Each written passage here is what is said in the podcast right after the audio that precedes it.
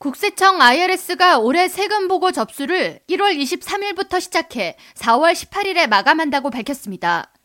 원래 공식 세금 마감 기한은 4월 15일이지만 IRS는 15일이 토요일로 공휴일인데다 4월 17일 월요일은 IRS 본사가 있는 워싱턴 DC에서 해방의 날을 기념하는 공휴일인 것을 감안해 마감일을 18일 화요일로 지정했다고 설명했습니다. 올해는 지난해와 비교해 세액 공제에서 큰 변화가 있어 주의가 필요한데 지난해 일시 확대했던 자녀 세금 공제 CTC와 근로소득 세금 공제 EITC 등 세제 혜택들이 예전 수준으로 환원돼 2022년 자녀 한 명당 최대 3,600달러의 세제 혜택을 주었던 공제가 올해 소득분에 대해서는 자녀 한 명당 2,000달러로 환원되고 연령도 17세 미만에만 적용됩니다. 근로소득 세금 공제도 축소돼 자녀나 부양가족이 없는 경우 세금 공제액이 560달러로 지난해 1,502달러에서 크게 감소합니다. 아동 및 부양가족 세금 공제도 지난해까지 자녀 1인당 4,000달러, 최대 8,000달러까지 공제가 가능했지만 올해부터는 최대 2,100달러로 감소합니다. 표준 공제 상한액은 2022년도 소득분에 대해 상승해 독신일 경우 400달러가 오른 12,950달러, 부부 합산 보고일 경우 800달러가 올라 25,900달러로 상향 조정됩니다.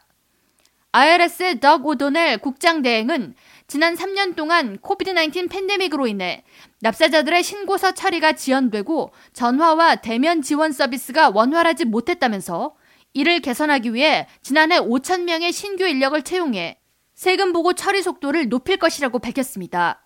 또한 올해부터 연소득 7만 3천 달러 이하의 주민들을 대상으로 무료 세금 보고 서비스를 시행한다고 설명했습니다. 2022년 기준 총 소득이 7만 3천 달러 이하일 경우 연방 국세청 공식 웹사이트 www.irs.gov 슬래시 filing에 접속해서 무료 세금 보고 하기를 클릭하면 해당 서비스를 받을 수 있습니다.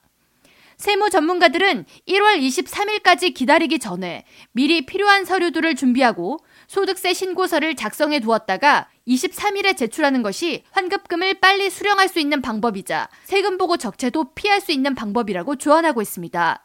다만 근로소득 세금 크레딧 EITC와 추가 자녀 양육 세금 크레딧 ACTC 신청자는 일찍 신고해도 2월 중순 이후에나 환급이 가능한데 이는 사기 방지법 시행으로 IRS가 근로소득 세금 공제와 추가 자녀 양육 세금 크레딧 신청자의 세금 보고 서류를 첨단 사기 방지 프로그램을 이용해서 내용의 진위를 파악하는 절차를 도입했기 때문입니다.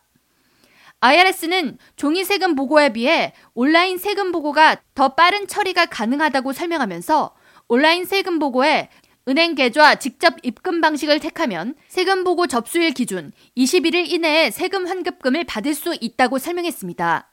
또한 온라인으로 세금 보고를 하면 서류 기재 오류를 줄일 수 있어 종이 세금 보고에 비해 유리하다고 덧붙였습니다. K라디오 전영숙입니다.